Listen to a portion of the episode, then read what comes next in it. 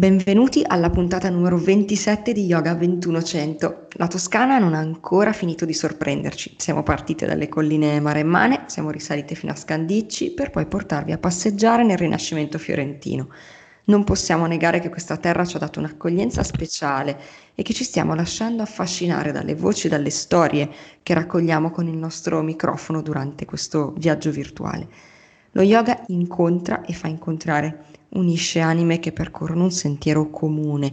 Come spesso succede, per ampliare la nostra mappa di contatti ci affidiamo a voi e ai nostri ospiti. I protagonisti di questa puntata ci sono stati suggeriti da Lara Maremmi, nostra ospite nella puntata 24. Oggi ci troviamo a Siena per incontrare Bianca Bonoli e Carlo Chechi di Kalpataru Yoga. Bello avervi qua. Benvenuti. Grazie a voi di averci invitato. Ciao, buongiorno, grazie. Buongiorno. E allora direi rompiamo il ghiaccio. Una delle domande con le quali ci piace salpare in queste nostre navigazioni è Bianca e Carlo, raccontateci brevemente come e quando lo yoga ha incrociato la vostra strada e soprattutto dopo questi anni. Avete capito perché? Ma guarda, allora, mm, la mia esperienza con lo yoga, come probabilmente è stata per tanti, è successa per caso. E sono stato invitato ad una lezione di yoga da una mia amica qua a Siena e ho detto, ma sì, proviamo, andiamo a vedere cos'è questo yoga di cui si parlava tanto già ai tempi. E sono andato, io già facevo molta palestra, tanta attività fisica e ho detto vabbè sarà una cosa in cui mi annoio, però vabbè diamogli un'opportunità. In realtà ho scoperto che mh, almeno la pratica fisica mi, mi impegnava molto, era, era, molto impegnativa. E da lì, non lo so, è scattato qualcosa che mi ha fatto tornare e tornare ancora e ancora, fino a che poi ho scoperto che non era solamente una pratica come tanti pensano di uh, stretching magari, ma c'era un mondo dietro e questo mondo poi si è allargato fino, fino adesso e continua ad allargarsi sempre di più. Quindi sì, è successo così, per caso. Ho conosciuto tante persone che poi mi hanno invogliato piano piano a continuare a, a, ad intraprendere questa strada e sono un tipo curioso di, di natura, quindi eh, tutto ciò che è stato poi avvolto nel mistero, nello yoga, mi, mi ha spinto anche a continuare, no? E cosa ho capito? Cosa ho capito di tutto ciò? Che, che c'è un mondo molto molto più grande di quanto si pensa, questo mondo è in realtà all'interno di noi e che si estende oltre e che non c'è fine a questa scoperta. Questo penso, penso adesso, sì. lo, lo, penso tuttora, ecco, questa, questa cosa qua. Ed è un motore che mi spinge sempre di più a ad andare avanti e studiare in questo mondo. Quindi è una ricerca, un'immersione in questo, in questo mondo di cui a volte vediamo solo la punta dell'iceberg, ma sotto c'è, c'è molto di più. Esatto, esatto, è proprio una ricerca infinita. Bello. Bianca? E, um, io sinceramente dopo un po' di anni che sto praticando non direi che mia, il mio mondo, il mio incontro con lo yoga è stato per caso, perché mia mamma ha iniziato a fare yoga quando era incinta di me, eh, il che poi quando vai a studiare e approfondire sembra appunto una cosa che non è per niente per caso. Però io nella mia adolescenza rifiutavo totalmente questo mondo, le cose che fa mia mamma io non, non, non ne voglio sapere nulla. Eh, ho in realtà iniziato a entrare nel mondo più, diciamo, della meditazione più orientale attraverso le meditazioni dinamiche. E um, poi dopo, anche con l'incontro di Carlo e la nostra inizio relazione, mi sono riavvicinata a mia mamma, abbiamo ristretto un, diciamo, un rapporto più vicino e ho iniziato a praticare e poi da lì... Mh, non ho mai pensato di poterlo insegnare, anche perché comunque mi, mi ritenevo troppo giovane, troppo piccola per poter insegnare qualcuno al- a altre persone. E um, poi quando ho pensato per un momento, mi sembra un mio amico mi ha detto della mia stessa età, ah, vado a fare un teacher training di yoga, e ho detto ok, wow, posso fare? E da lì non. Cioè, era come se tipo si fosse aperto un, un portone enorme e ci fosse stata una strada mh, luminosa, alberata, che potevo pers- andarci e, e sì, ho fatto un teacher training correre. Bianca, allora ci fermiamo un attimo su di te, ok? Ci racconti della tua mamma, ci racconti di questa, di, di, di questa strada un po' in un certo qual modo già segnata e ci dici che la tua mamma, questo non ci hai detto adesso, ma ce l'hai, ce l'hai detto in altro modo, è un'insegnante di Shakti Dance, che è un metodo messo a punto da Sarah Aftar, da, danzatrice professionista, e che combina la danza, di kundalini, eh, la danza al Kundalini Yoga. Sì. Unisce quindi la respirazione, il movimento organico, la meditazione, dove ci si può rendere consapevoli dell'energia presente in ciascuno di noi e poterla trasformare in espressione personale e creatività. Sei cresciuta sviluppando una sensibilità particolare verso il concetto di olismo, sperimentando la tua parte spirituale attraverso la meditazione, come giusto appunto ci dicevi prima, e ci ha colpito un po' la tua esperienza con la meditazione dinamica di Osho all'età di 16 anni. Che cosa ricordi della meditazione dinamica di Osho? È, stato, è stata un'esperienza veramente tanto importante che mi ha cambiato in modo profondo. Eh, ricordo di essere andata lì per gioco. Mia mamma mi ha detto: Dai, prova, vedi, è una settimana d'estate, ci sono altri ragazzi, eh, tutti della mia età o simili. E sono andata per gioco, una ragazza estremamente anche abbastanza timida, non ballavo davanti agli altri, non ero, quando nella mia diciamo adolescenza non avevo una grande socialità, non mi piaceva stare in mezzo alle persone, ero abbastanza strana, un'infanzia particolare, quindi diciamo che ho detto, boh, vediamo quel che succede. E mi ricordo un momento in particolare durante questa settimana che abbiamo fatto una meditazione molto semplice, eravamo bendati e dovevamo ballare al ritmo di una musica che cambiava e mi ricordo di, a un certo punto di essermi resa conto che la mia band era fradicia perché stavo piangendo a dirotto, ma non me ne ero resa conto. E mi ricordo proprio di aver pensato, perché sto piangendo? Cioè, non, non sapevo perché piangevo e mi sono resa conto che c'era altro dentro di me, dentro il mio mondo, che non, la mia mente non, non comprendeva, non era consapevole di quello che stava succedendo. E um, mi ricordo che questa cosa mi fece tipo, wow, ok, allora c'è dell'altro dentro di me che posso scoprire, che posso guardare, no? E, e da lì poi, dopo aver fatto questa meditazione, tutta la settimana è stata molto intensa. Mh, nella meditazione dinamica, poi tutta la filosofia di Osho è un abbraccio continuo, una condivisione, tutti i ragazzi della mia età che già erano in questo mondo anche da più anni di me. Quindi è stata proprio una scoperta profonda, anche nella libertà dell'espressione, che poi è diventato appunto magari poter ballare liberamente anche in mezzo a un supermercato senza, senza farsi troppe fisime, troppi problemi. E, um, e poi sì, è diventato poi anche un... dopo mi ha aiutato a ritrovare anche la meditazione più statica, che è più, diciamo, tipica dello yoga. Ehm, è molto interessante, sì. Ascolta, posso, posso farti una domanda? Quanti anni hai? Sei Ve- giovanissima, come si può dire?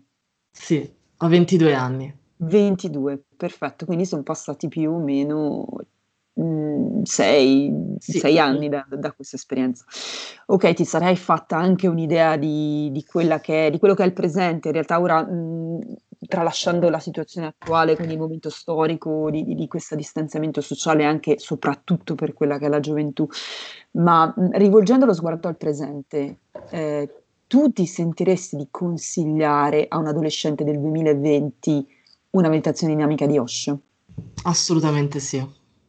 Assolutamente sì, credo che, che sia molto molto eh, potente per un adolescente più, che, più dello yoga, secondo me. Eh, io per esempio avevo questo progetto per esempio di portare l'acro yoga agli adolescenti perché naturalmente loro di solito l'adolescente ha bisogno di qualcosa di più stimolante, di qualcosa che sia più anche, mh, mm, non voglio dire competitivo, ma che ci sia quel minimo di stimolo in più, più giocoso. E la meditazione dinamica sì, assolutamente. Poi ce ne sono tante, di solito si intende meditazione dinamica soltanto quella della mattina, che si chiama proprio mm. Osho Dynamic Meditation.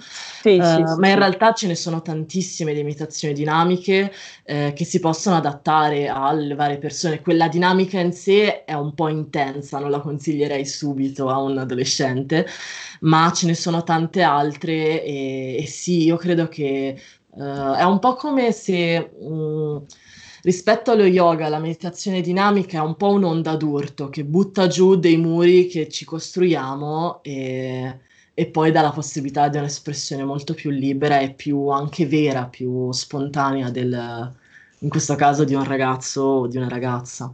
La fase adolescenziale è un po' quella fase dove ancora hai eh, la spinta cinitica, quindi al movimento, però allo stesso tempo eh, chiaramente sei, sei, più statico per, per, ovvie ragioni. Poi in questo momento appunto mh, la gente è estremamente statica mm. e probabilmente come dici tu eh, i muri cominciano a cadere anche se sono freschi perché te li sei appena costruito quando sei adolescente e magari anche l'occasione di eh, vivere meglio questa trasformazione. Sì, sì, esattamente. Probabilmente proprio per il fatto che i muri sono freschi, alla fine basta qualcosa appunto come fare una danza più libera e ti rendi conto che c'è molto di più. Poi naturalmente funziona tanto nel mondo di Osho, nella comune che io ho sperimentato, poi io ho vissuto soltanto il mondo qui che c'è a Miasto. Ho, conosciuto quella realtà e secondo me la realtà in sé aiuta tanto, specialmente magari a dei ragazzi, che comunque appunto sei lì con altre persone della tua età che già sono in quel mondo e sei accolto, comunque il mondo, la filosofia di Osho è tanto accogliente, um, ti fa sentire molto a casa tutto è accettato, tutto è permesso, eh, non ci sono quei limiti, anche quella disciplina che adesso io invece ho abbracciato e mi piace dello yoga, nel mondo di Osho è molto più tutto libero, no? Quindi per un ragazzo è un'espressione libera di tutto quello che vuoi fare e anche una grande accettazione che adesso secondo me è una di quelle cose che manca, ci sono tanti stereotipi, tanti eh, scatole in cui gli adolescenti devono entrare, sia a livello fisico, a livello di quello che si mettono addosso,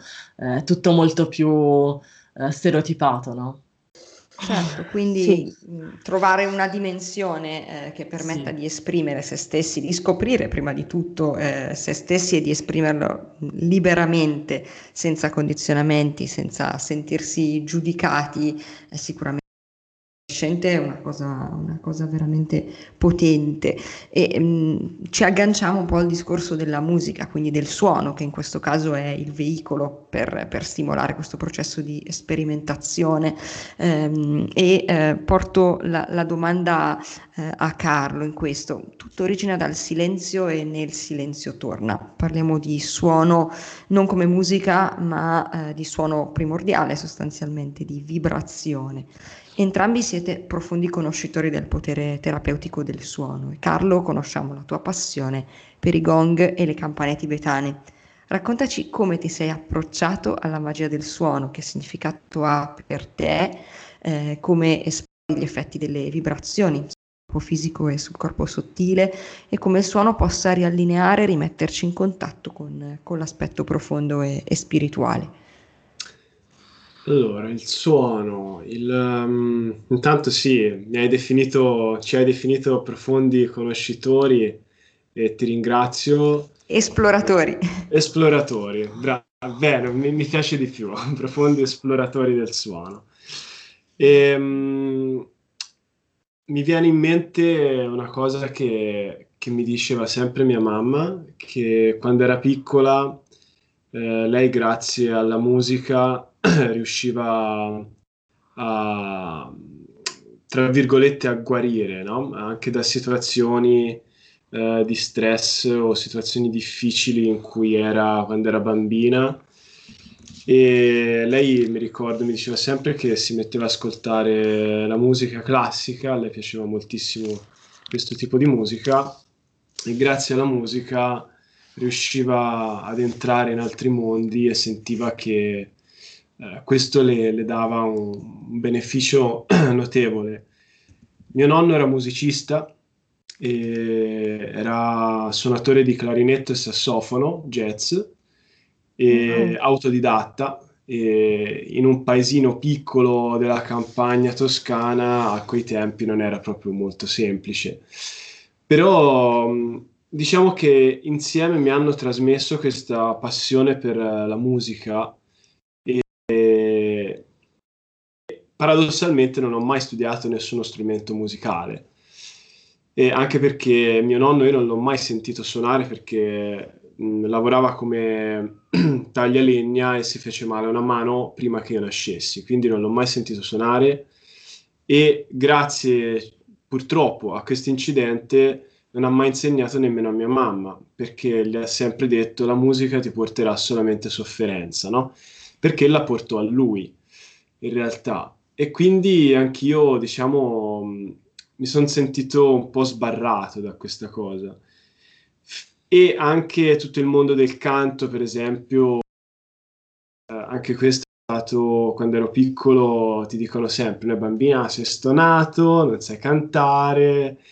E io sono arrivato fino all'età di 34 anni convinto di non saper cantare e che non avrei mai imparato nessuno strumento musicale perché era troppo difficile, eccetera fino a quando mi verrebbe da dire grazie anche alla pratica eh, dello yoga, in particolare della meditazione, eh, inizi a avere delle intuizioni, no? E, mm, ti si aprono muri che ti rendi conto erano stati costruiti solo dalla mente e um, ti alzi una mattina e dici no, voglio prendere lezioni di canto oppure Caspita, mi sono sempre affascinate le campane tibetane perché hanno questi suoni eh, particolarissimi eh, che si rifanno un po', come dicevi te, all'origine no? del mondo, all'origine dell'universo, questi suoni arcaici, mi verrebbe da dire.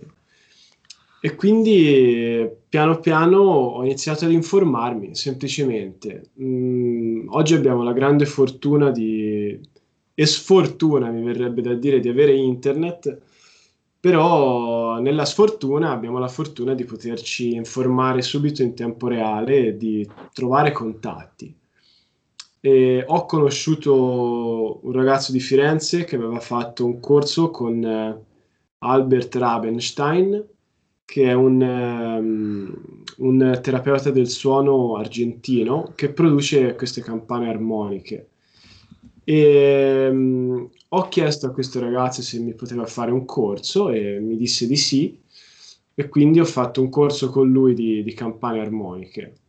Da lì poi ho scoperto che lui fabbricava anche gong e da andare a casa sua a ritrovarmi poi a Reggio Emilia a comprare delle campane armoniche e poi dopo acquistare dei gong è stato molto un attimo. passo. e, um, e quindi ho, anch'io ho scoperto che tutti i limiti che sto ancora scoprendo alla fine, che tutti i limiti che abbiamo sono dei limiti mentali.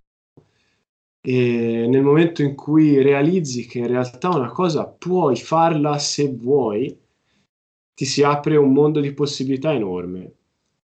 E, e quindi ho iniziato anche a prendere lezioni di canto, perché no?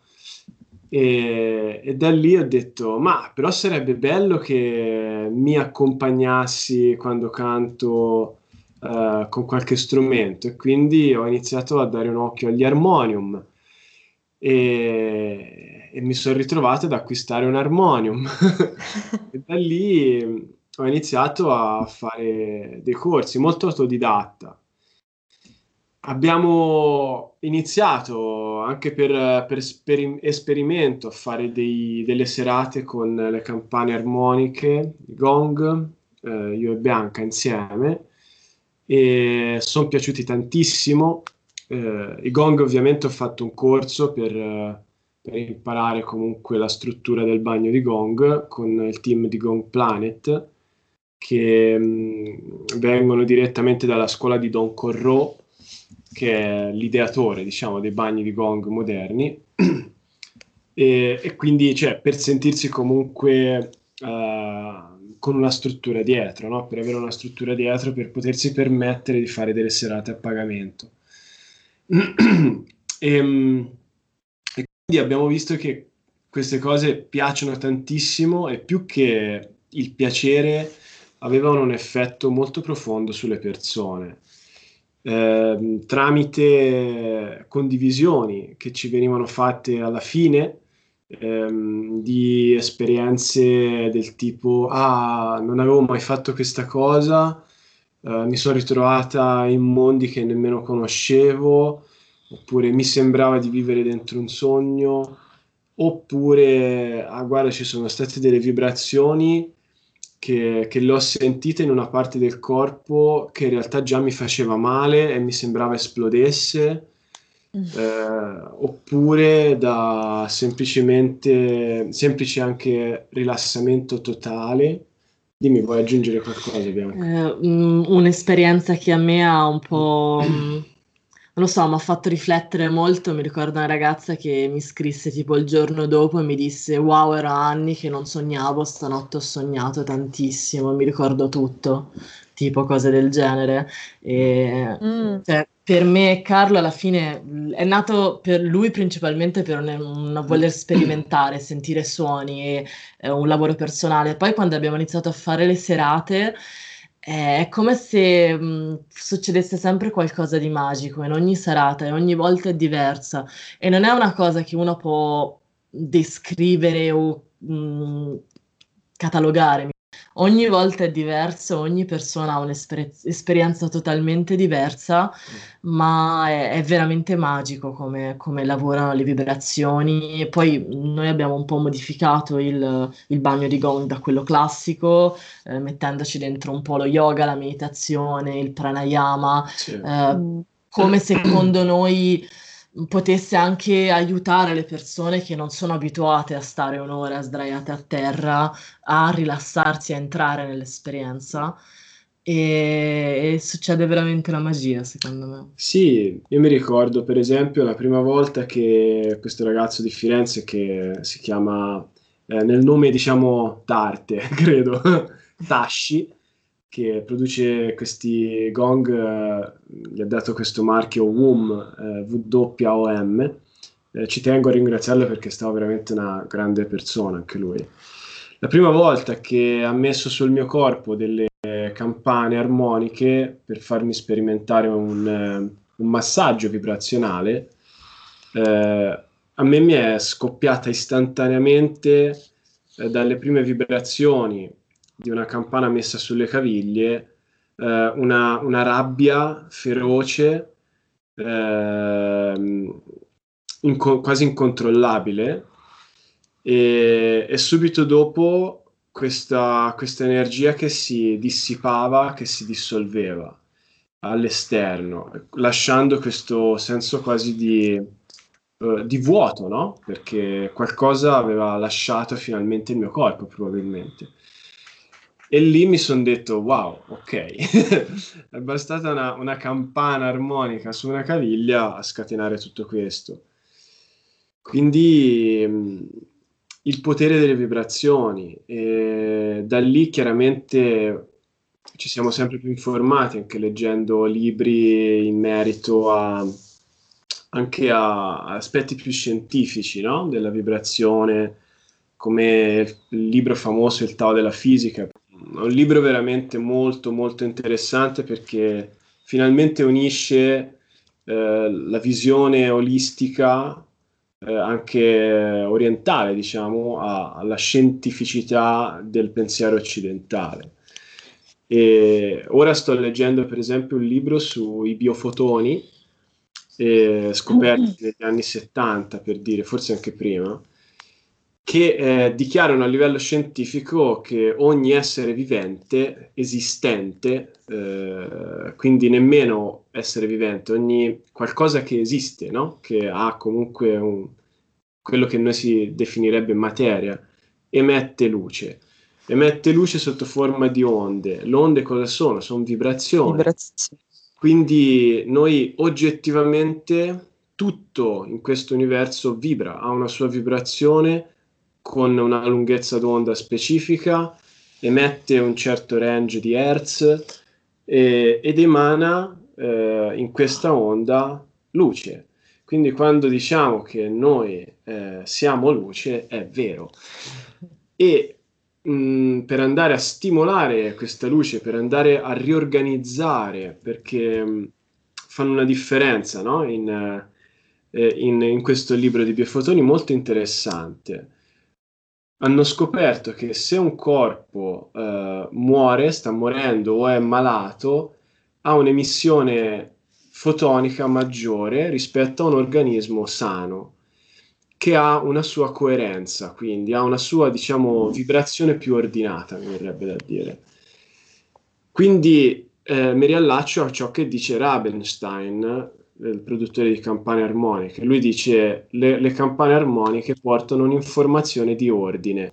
Portando questa informazione di ordine all'interno di un organismo, essendo quell'organismo un, un qualcosa di vibrante, vanno a, diciamo, a risintonizzare la vibrazione ordinata no?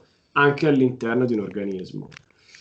Mm, e questo va, o, oso dire questa parola, letteralmente a, a curare un organismo, a perché comunque lo, lo porta di nuovo in ordine. Rimaniamo un attimino nell'ambito suono, rimaniamo quindi anche nella vibrazione, parliamo di mantra. Mantra come strumento potente per la mente, mantra come cura. Eh, nello specifico esistono milioni di mantra, eh, andiamo a parlare di Baba Nam Kevalam e eh, lasciamo a voi la responsabilità di spiegare ai nostri ascoltatori il significato di questo mantra, che cosa vuol dire. Babanam Kevalam vuol dire tutto è amore, almeno questa è la traduzione che io ho studiato con, uh, con Jacopo Ceccarelli, il mhm. primo uh-huh. teacher training che ho fatto con lui. Um, cosa vuol dire? È veramente sicuramente per me ha un significato anche affettivo, personale, perché lo collego all'inizio di tutto questo viaggio. Babanam teacher training in continuazione. Cosa vuol dire? Um, ricollegandomi a quello che diceva Carlo, quindi alla vibrazione in sé e uh, anche un aspetto molto scientifico, come diceva Carlo prima, io e lui siamo, ci piace molto uh, vedere anche l'aspetto più scientifico e mh, fare un po' un confronto tra questa quasi medicina orientale e tutti gli studi scientifici che vengono fatti. E mh, secondo me si ricollega proprio al fatto che c'è questa vibrazione di fondo. Noi vibriamo tutti se poi vogliamo credere a Brahman e alla sorgente iniziale da, da cui siamo nati, eh, arrivati, è un po' come se eh, tutti noi potessimo vibrare insieme eh, e la nostra vibrazione di base fosse quella, amore. Quindi mi ricollega a questo. Poi la traduzione eh, letterale di Babanan Kevalam dice praticamente solamente è amore. Kevalam vuol dire solamente, soltanto. Um, quindi sì, mi, mi, verrebbe da dire questo, non so se... Sì, ehm, il potere diciamo, che scaturisce da un mantra eh, è sì il potere intrinseco di quel mantra, quindi la, la vibrazione intrinseca di, di, quelle sillabe in sanscrito che hanno sicuramente un effetto, eh, però sicuramente come stiamo studiando nell'ambito diciamo più tantrico eh, una, un punto fondamentale è l'intenzione. Quindi l'intenzione che metti nel momento in cui vai a, a, a cantare un mantra, a recitare un mantra o, o, a fare qualsiasi cosa, sia una pratica o, o, o lavare anche i piatti, diciamo.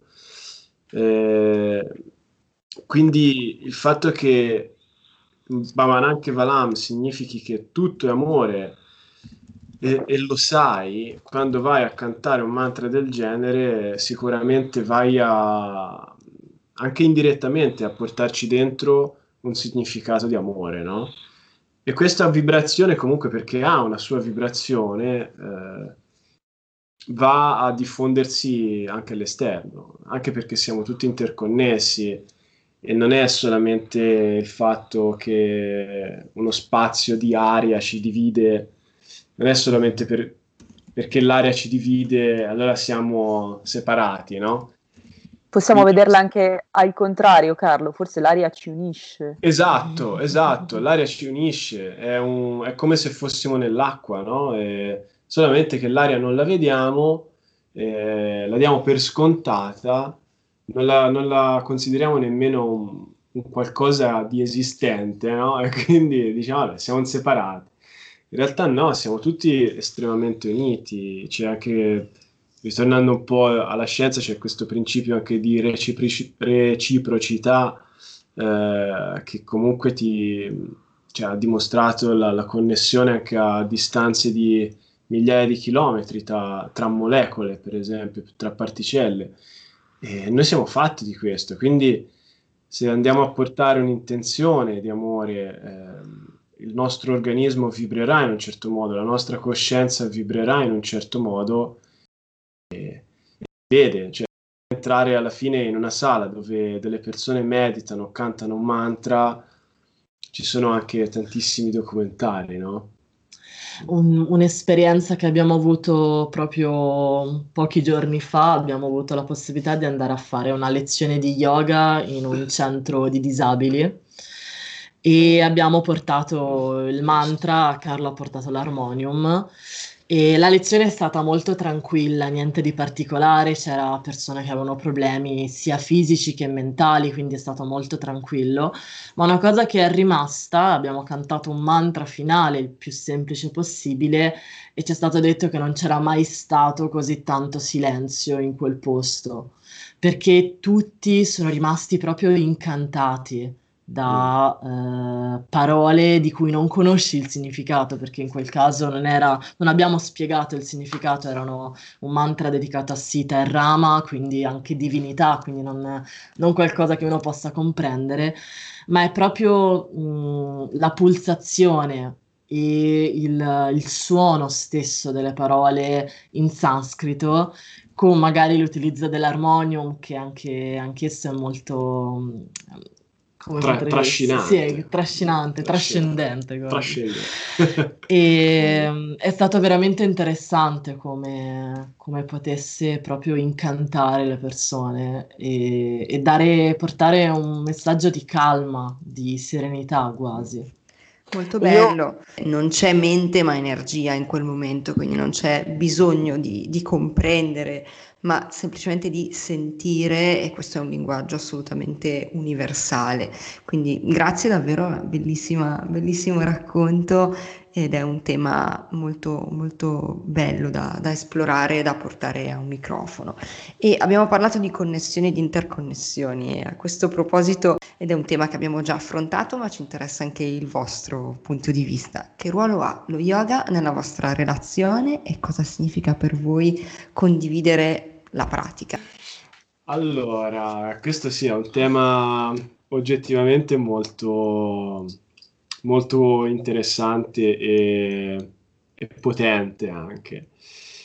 E, um, un, lo yoga all'interno di una coppia dove entrambi praticano, entrambi hanno anche iniziato il percorso di insegnamento.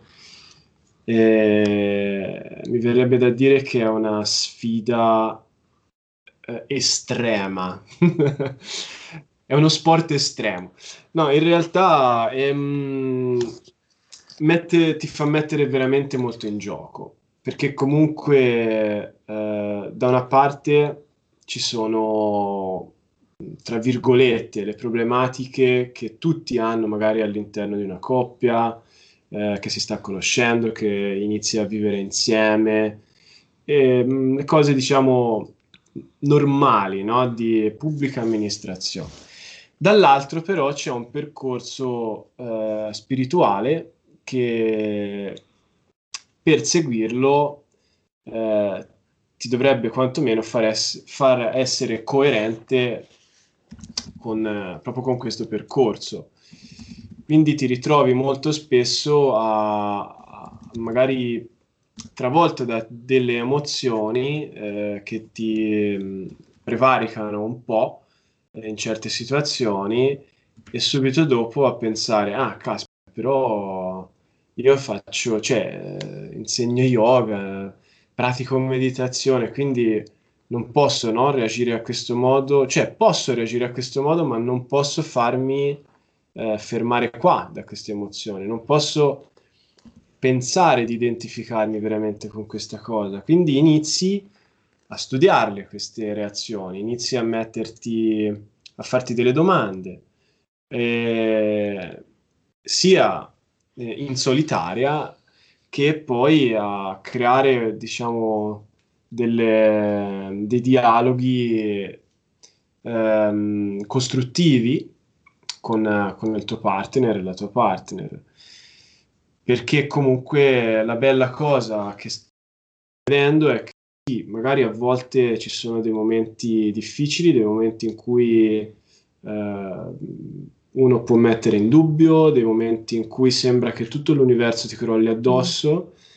ma poi scopri che nel momento in cui fai un passo indietro, entrambi facciamo un passo indietro e ci poniamo da un punto di vista di osservatori, di testimoni, no? come lo definisce il Tantra, ehm, c'è, c'è di nuovo una connessione ad un livello molto più profondo e quel livello più profondo è quello che io considero reale e a quel punto ci può essere realmente un dialogo, a quel punto ci può essere realmente qualcosa che può essere definito costruttivo.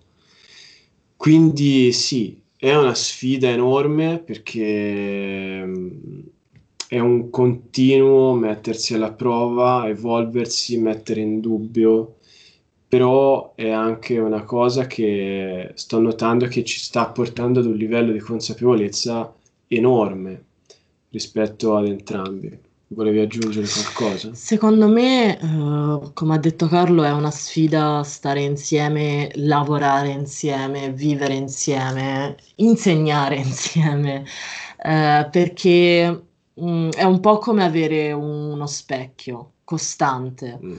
Uh, alla fine noi abbiamo iniziato questa relazione mh, mm, su questo, basandoci anche su questo. Mh, ci sono 14 anni tra me e Carlo, quindi i primi sette mesi di, in cui ci siamo conosciuti non ho visto la vera e propria relazione perché era un po' fuori dagli schemi, non la potevamo quasi comprendere. Quindi è diventata più un'amicizia molto profonda in cui proprio c'era questo tipo di scambio, questo specchio, questo dire all'altro eh, ho visto magari dei comportamenti in te oppure hai reagito in questo modo. Lo specchio, cioè una persona di cui ti fidi, che è accanto a te e che vede in modo chiaro cosa sta succedendo dentro di te, spesso aiuta moltissimo. Ma è una sfida perché allo stesso tempo ti costringe, in un certo senso, a vederla. Adesso è due anni che viviamo insieme e sicuramente questo periodo di chiusura e quarantena mm, in alcuni momenti aiuta e non aiuta in entrambi i sensi ed è una sfida proprio per questo, perché essendo entrambi in questo percorso emergono, come ha detto Carlo, vai in profondità, quindi emergono cose che prima non volevi vedere e spesso emergono in modo anche un po' burrascoso, cioè arrivano e mm, è difficile fermarle. E, e, la persona che ti sta accanto se le prende un pochino e un po' te le rimanda, quindi è, è un continuo gioco di energie come passarsi una palla e cercare un po' l'equilibrio tra, tra tutte queste varie energie, tra la coppia, il lavorare insieme, l'avere il tempo anche personale da soli, che comunque è importante, no? nella coppia ci sono tre persone in realtà, ci sono le due e poi la relazione che sono eh sì. Mm. tre che separati alla fine. Certo. Sì. Ascolta Bianca, ti fermo un secondo, ma rimaniamo sempre eh, sulla coppia perché eh, Uh, vorrei agganciare anche la pratica a questo punto, quindi una tipologia di pratica che probabilmente riassume molto bene la condivisione, la sintonia, l'unione profonda e che voi eh, portate avanti da un po' è l'acro yoga non è per forza una prerogativa di coppia, cioè non è che bisogna per forza stare insieme per praticare acro yoga, ma vorremmo che ci, aiut- ci aiutaste a fare un po' di chiarezza su questo tipo di pratica e sui suoi benefici. Che cosa intendiamo per acro yoga? Adesso mm, voi avete parlato di Anukalana Inspired Acro Yoga, però acro yoga in generale, perché secondo voi viene considerato yoga? Allora, acro yoga viene naturalmente da acrobatica più yoga, è una disciplina che è stata è nata in America eh, nel Novecento, nella seconda metà del Novecento, è stata, diciamo, le prime persone che hanno parlato di acro yoga sono state due coppie, una coppia di acrobati ehm, in California e una coppia di, danzan- di danzatori eh, in Canada. Um, hanno creato due scuole Mm, praticamente l'acro yoga eh, vuole mettere insieme alcune asana, alcune posizioni dello yoga con l'acrobatica. Um, poi ci tengo io a fare una piccola differenza. Io specifico sempre, come hai detto te, l'acro yoga Nuclear Inspired perché mi rifaccio alla scuola di Jacopo Ceccarelli di nuovo. Eh, lui l'ha portato, ha studiato in, in, California con la coppia di acrobati ehm, l'ha portato in Italia per la prima volta circa dieci anni fa. Poi, dopo aver praticato e studiato varie volte, ha creato il suo stile. Um, è una domanda estremamente azzeccata il cosa c'entra lo yoga, perché può essere molto facile perdere di vista lo yoga in questa pratica. Um, secondo me può diventare una pratica estremamente yogica uh, perché uh, è come se fosse un passo in più rispetto allo yoga. Io dico sempre anche quando facciamo le lezioni, lo yoga ti porta a voler comunicare con te stesso, cioè a voler guardare dentro te stesso e cercare le risposte dentro te stesso e vedere anche quello che c'è, come dicevamo, le emozioni o quello che succede dentro. L'acro yoga, dopo che hai fatto il passaggio di cercare di capire cosa succede dentro te stesso, ti porta a voler comunicare con l'altro. Quindi hai una, in questo caso magari una base o un agile, un'altra persona che si fida, che si affida a te e quindi è tutto un altro livello di lavoro, comunicazione, interazione con l'altro. Può diventare estremamente acrobatico, eh, perché rispetto allo yoga che è difficile, poi anche lì può diventare estremamente ginnico, però l'acro, l'acro entra molto di più anche emozioni molto più profonde, come la competizione magari di voler raggiungere delle certe posizioni, delle certi, eh, anche delle, fare delle certe performance e emozioni molto profonde come per esempio la paura di cadere, la paura di farsi male, che nello yoga è un po' meno evidente, nell'acro yoga arriva subito dalla prima lezione, se parli con la, qualsiasi persona che ha provato, la paura di cadere o di perdere l'equilibrio arriva immediatamente. Secondo me è proprio la forza dell'acro yoga, è interessante praticandolo in coppia come tira fuori quelle emozioni che a volte è più facile mettere da parte.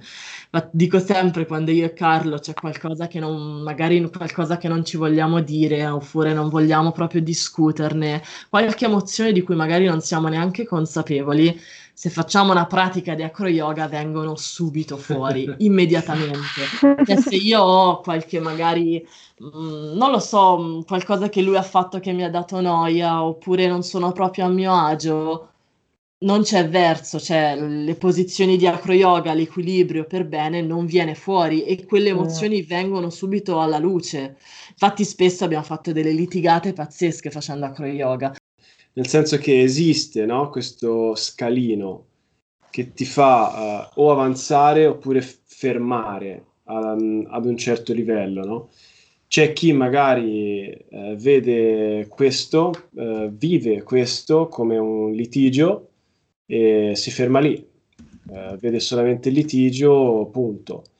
C'è chi invece magari sa che un litigio è semplicemente una manifestazione di un'energia che deve eh, uscire allo scoperto e quindi eh, sa se questa energia è uscita allo scoperto c'è un motivo e quindi ci puoi lavorare sopra. E um, questo penso sia l'enorme differenza all'interno di, delle relazioni in generale, non solo in una coppia. Eh, uno non, non è eh, sbagliato arrabbiarsi o sclerare per qualcosa, diciamo un peccato più che uno sbaglio fermarsi lì, perché la, hai la grande opportunità da quel punto in poi di lavorare veramente, perché hai allora aperto un po' una breccia no? all'interno del mondo interiore. Eh, certo, quindi anche qui portare, portare quello che si apprende, che si vive eh, nello yoga, in realtà poi nella, nella, vita di tutti i giorni. Eh. Citiamo Sally Campton, eh, fare yoga significa esaltare le virtù dell'essere umano, meditare sul nostro ruolo nel mondo, sulle relazioni, sulle passioni e su quel senso di libertà che ci appartiene dalla nascita. Insomma, direi che ci sta eh, un po' come, come, come ci sta tantissimo. Del, del tuo discorso.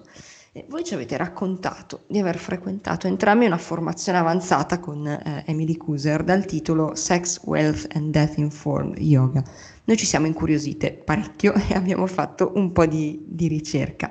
E mh, mm, abbiamo scoperto che si tratta di un programma molto ricco che è organizzato in tre moduli che eh, sono inerenti, eh, come dice il, il, nome stesso, la sessualità, il benessere e la morte.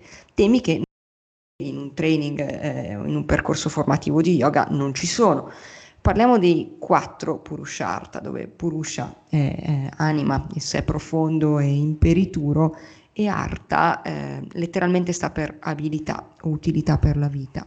Quindi combinando i due concetti si definiscono eh, diciamo, l- l'abilità nell'usare correttamente i mezzi per allineare te stesso al, al sé universale. Quindi sono questi quattro obiettivi della ricerca umana, secondo la tradizione induista, sono il Dharma, i valori morali, poi si potrebbe aprire un capitolo infinito, ma semplifichiamo ovviamente per esigenze di, eh, di format, Moksha, la liberazione spirituale, ma ci sono anche eh, il benessere economico e il piacere. Gli ultimi due non vengono quasi mai presi in considerazione quando ci si approccia allo yoga e sembrano quasi contrapporsi agli insegnamenti degli yama e, e niyama in realtà praticare lo yoga e integrarlo nella vita non deve necessariamente significare rinunciare al piacere al benessere e diventare asceti, ma può anche significare acquistare la capacità di mantenere l'equilibrio tra principi etici e ricerca del piacere. Non eliminare quindi la ricerca del benessere e anche della bellezza, ma agire in modo che sia allineata con, con il nostro vero essere, che non ci allontani dai nostri propositi e dalla, dalla nostra essenza, quindi dal Dharma. Mm, scusate la premessa lunghissima, ma era giusto contestualizzare la cosa. Certo. Cosa vi ha dato questo percorso e cosa, cosa pensate di, di, questo, di, questo, tema? Hmm. Allora, io questo percorso sicuramente, mh, ovviamente, ci ha dato tantissimo e ehm, abbiamo scelto proprio di fare questo percorso proprio per uh, la particolarità dei temi trattati. Io avevo già fatto un, un percorso con Emily Kuser, quindi sapevo uh, la, la, la, profondità, lo spessore comunque con cui avrebbe trattato queste cose. Per il tema della morte eh, c'era Andrea Boni che comunque è un, un, insegnante e amico, posso definirlo ormai, di, di meditazione in Italia e di Anusara, eh, molto importante. E, quindi diciamo che eravamo molto incuriositi entrambi da questa cosa. E la cosa probabilmente che ci ha, almeno parlo per me, che mi ha lasciato di più è il fatto, come hai detto te, di poter integrare la pratica ancora di più nella vita.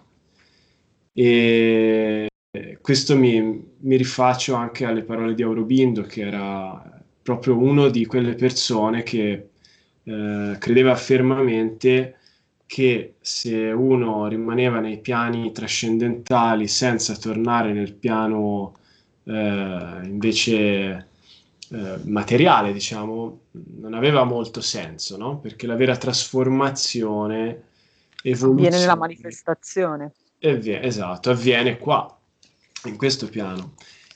C'è bisogno, è vero, di andare in piani elevati, ma per poi tornare e portare il messaggio di ciò che hai ricevuto in quei piani. Quindi quando siamo stati a Bali a fare questo corso era un corso, è stato un corso in realtà molto pratico anche, dove trattava le tematiche anche della vita, dal sesso inteso come puro piacere fisico al, al invece contattare qualcosa di molto più profondo che trascende l'atto sessuale in sé, al, al tema di sensualità al tema anche della donna, visto che abbiamo passato da poco la giornata internazionale contro la violenza, insomma, quindi anche il rivalutare eh, l'uso delle parole, per esempio, il eh, riappropriarsi da parte dell'universo femminile di, di, parole che sono state denigrate, per esempio, come la parola inglese cunt, che in realtà mm. non è nulla di cui vergognarsi. E, mm, al tema dei soldi, al tema mh, mm, economico fine a se stesso, eh, visto non solo come un, un, un, demone che corrompe le persone, ma visto anche semplicemente come una forma di energia. Eh, anche Andrea Boni spesso mi dice sempre, no? i soldi alla fine sono una forma di Shakti, eh, anche quella è energia, dipende come uno la gestisce, dipende uno come la usa, no? Eh, fondamentalmente con i, so- i, soldi non sono... Eh, sono un mezzo, sono uno strumento, no? E poi c'è stato il tema della morte, che per me è stato un tema molto importante. Io avevo già fatto, avevamo già fatto in realtà con Bianca, con Sally Campton appunto in Italia, ad Assisi un ritiro proprio sulla meditazione riguardante la morte. Quindi già un po' avevamo intrapreso questo percorso. Eh, con Andrea l'abbiamo ulteriormente approfondito a Bali e devo dire che eh, due mesi fa mia mamma se n'è andata e, e questo, diciamo, training eh, mi è servito enormemente. Cioè, ho avuto la grande opportunità di poter eh, seguire mia mamma, quindi applicare proprio nella vita un insegnamento spirituale. E questo penso sia uno dei, non lo so, delle azioni più alte che un essere umano può, può compiere, probabilmente. Questa è la seconda intervista in cui sì. ho la pelle d'oca e mi si le guance. Ascolta, parliamo di una cosa un po' più leggera, ehm, ah, leggera in senso lato, chiaro. Kalpataru Yoga è il nome della vostra associazione. Ci piace spessissimo andare a mettere le dita in queste cose, andare a indagare sulle realtà create dai nostri ospiti, perché sicuramente dietro ci sono delle storie straordinarie e sui nomi che vengono scelti per i progetti dei nostri ospiti. Che cosa significa Kalpataru e perché lo avete scelto? E se posso scegliere lo chiedo a Bianca. Sì. Puoi scegliere. Allora, mh, Kalpa Taru. Kalpa significa desiderio Taru significa albero. Traduzione l'albero dei desideri. Uh, Kalpataru è un sottochakra, un piccolo chakra. Come sapete ci sono sette chakra principali, ma poi il corpo è ci sono tantissimi altri piccoli chakra e in particolare è un sottochakra del chakra del cuore, quindi sta sotto l'anata chakra. Um, Secondo la, mm, la, filosofia Kalpataru è questo piccolo albero eh, sotto il chakra del cuore da dove nascono i desideri.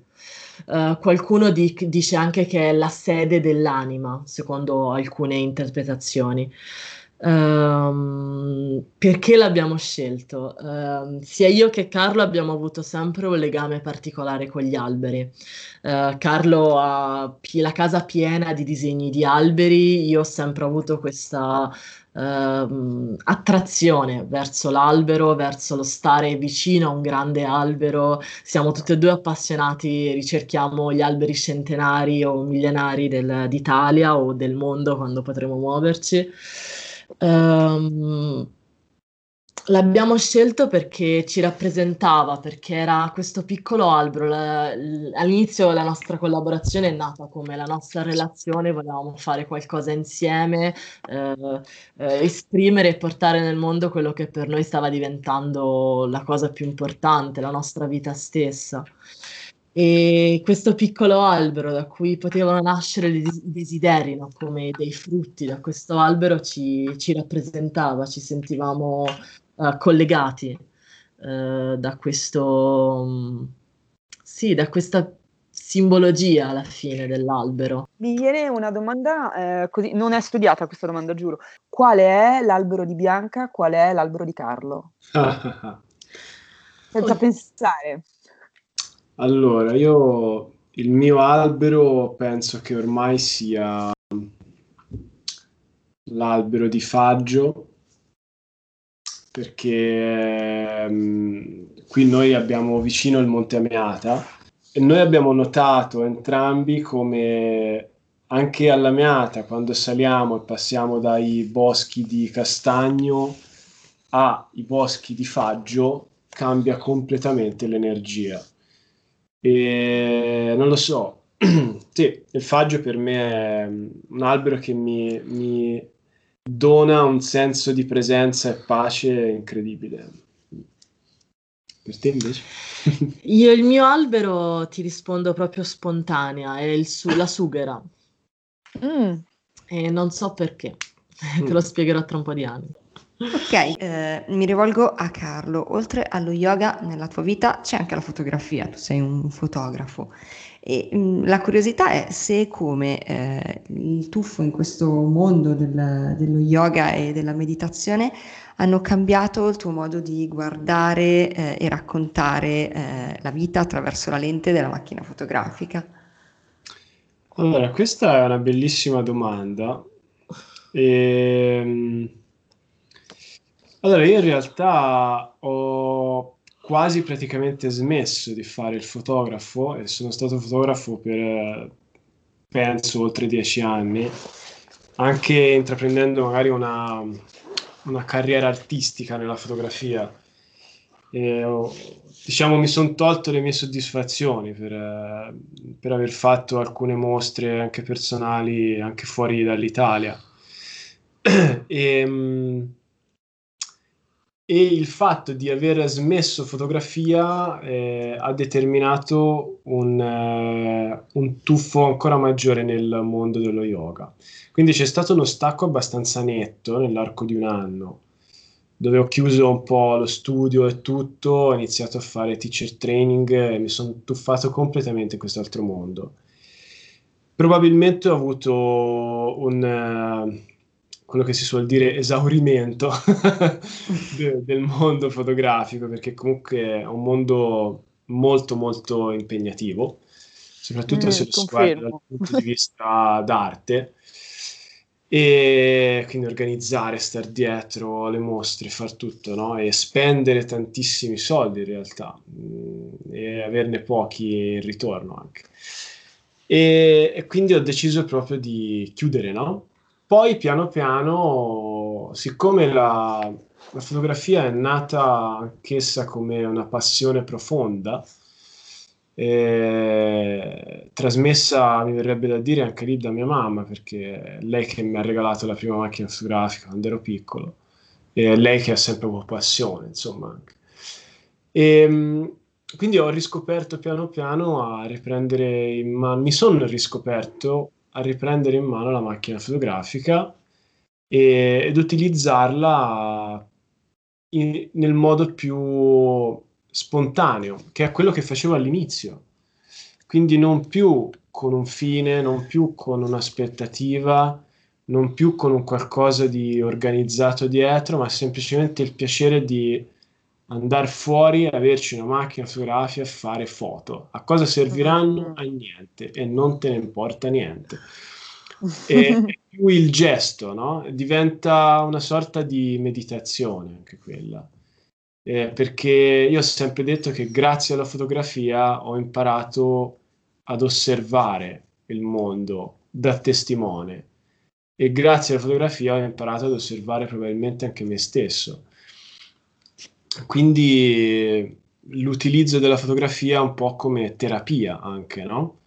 Mm. Eh, l'iniziare a fare autoritratti, l'iniziare a fare fotografie eh, nudi, per esempio, e, ed osservare il tuo corpo nudo ritratto in fotografia, e, che può essere diverso dal vedersi in uno specchio, perché è un'immagine statica, saltano fuori particolari, eccetera. No?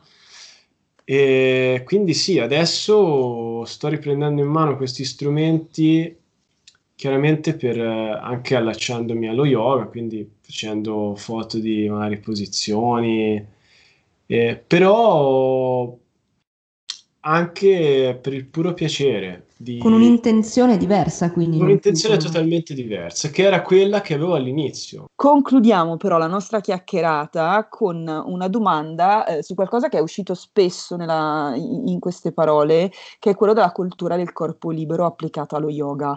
Eh, sia yoga che il sé, eh, il potenziale del sé, quindi al migliorare il benessere fisico e mentale. Dai vostri scatti, quelli che eh, riportate sui social, si ricorre su- spesso alla pratica in libertà. Come vi siete approcciati a questo modo di praticare e eh, che vantaggi e che cambiamenti avete riscontrato? E se è possibile, quali sono i limiti di questa pratica? Allora, eh, inizio a parlare un pochino io, poi magari parlo anche Bianca, perché comunque è una cosa che facciamo insieme.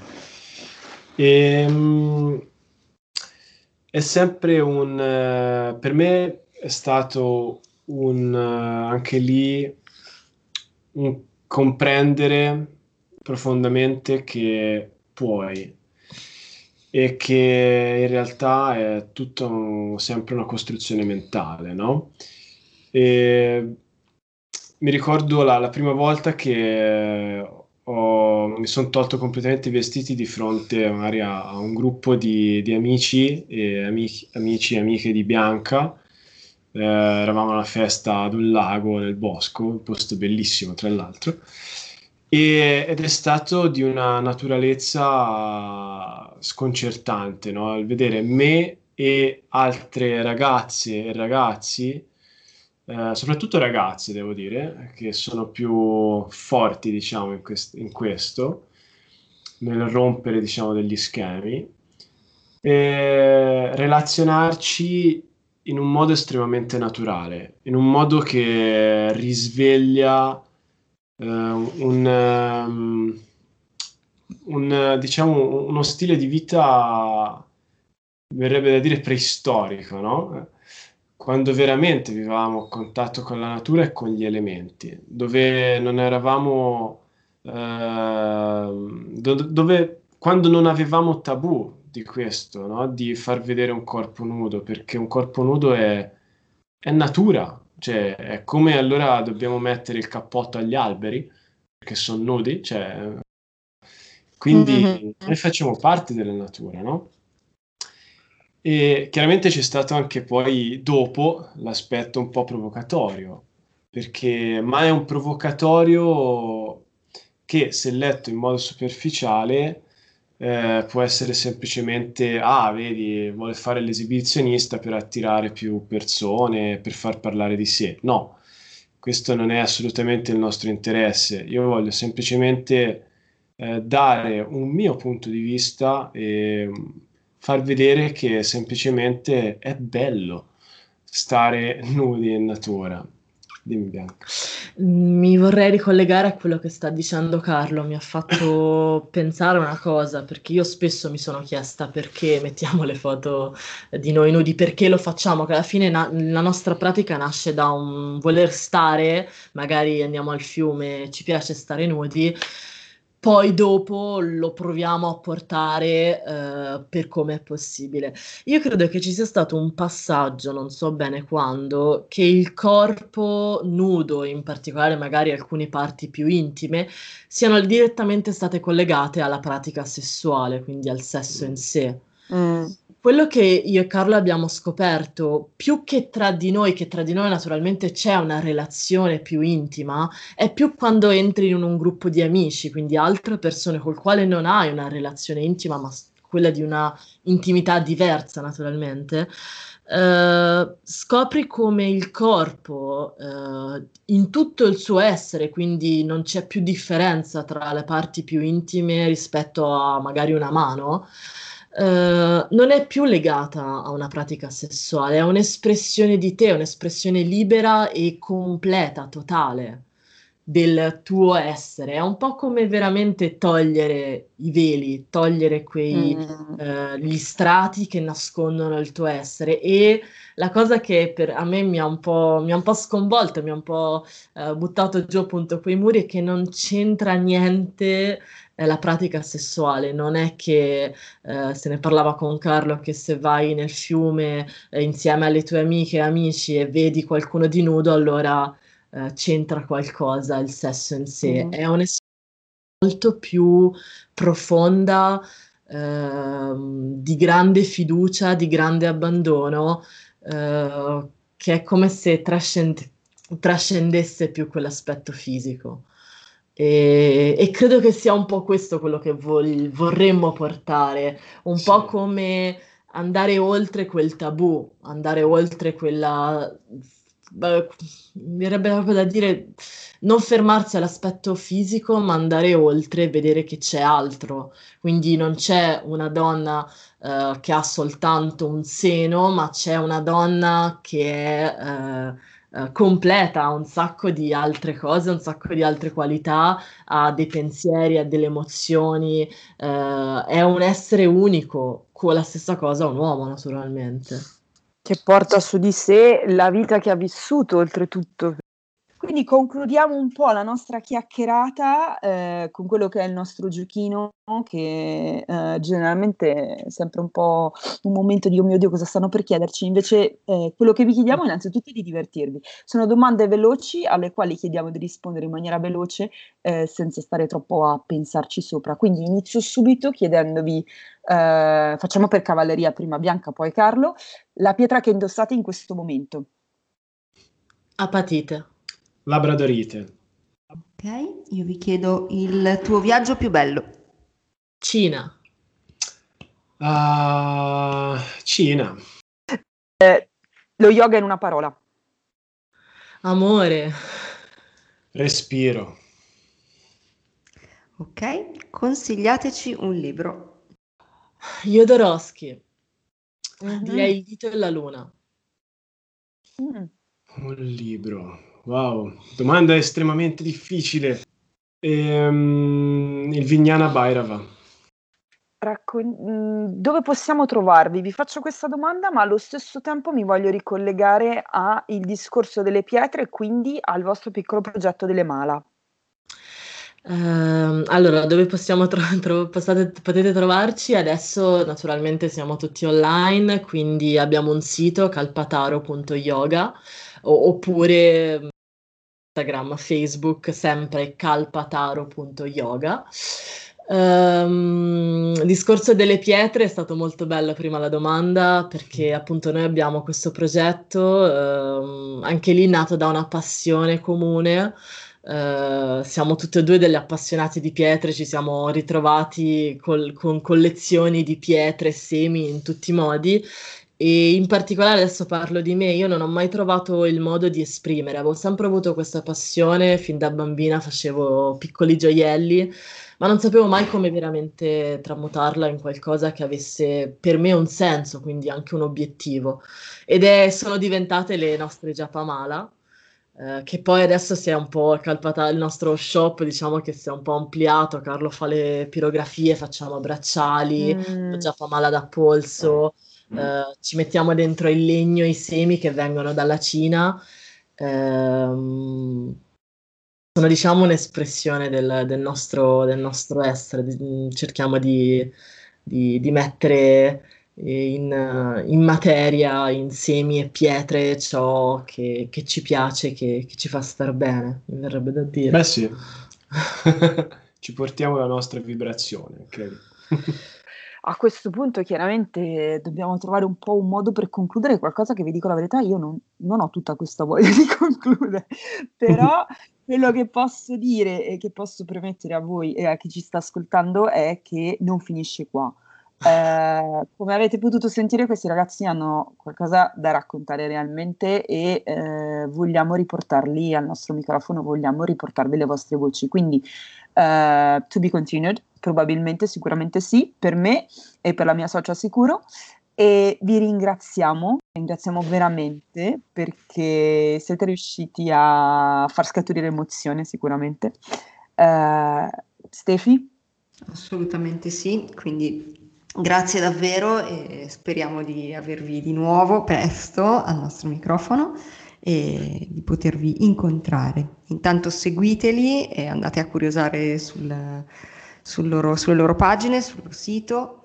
E grazie, grazie davvero. Grazie, grazie davvero a entrambi. Grazie a voi, grazie. è interessante eh, rispondere a domande, alla fine sono un modo anche per noi di di viaggiare di nuovo dentro noi stessi. Quindi grazie di questa opportunità. È un'indagine ulteriore.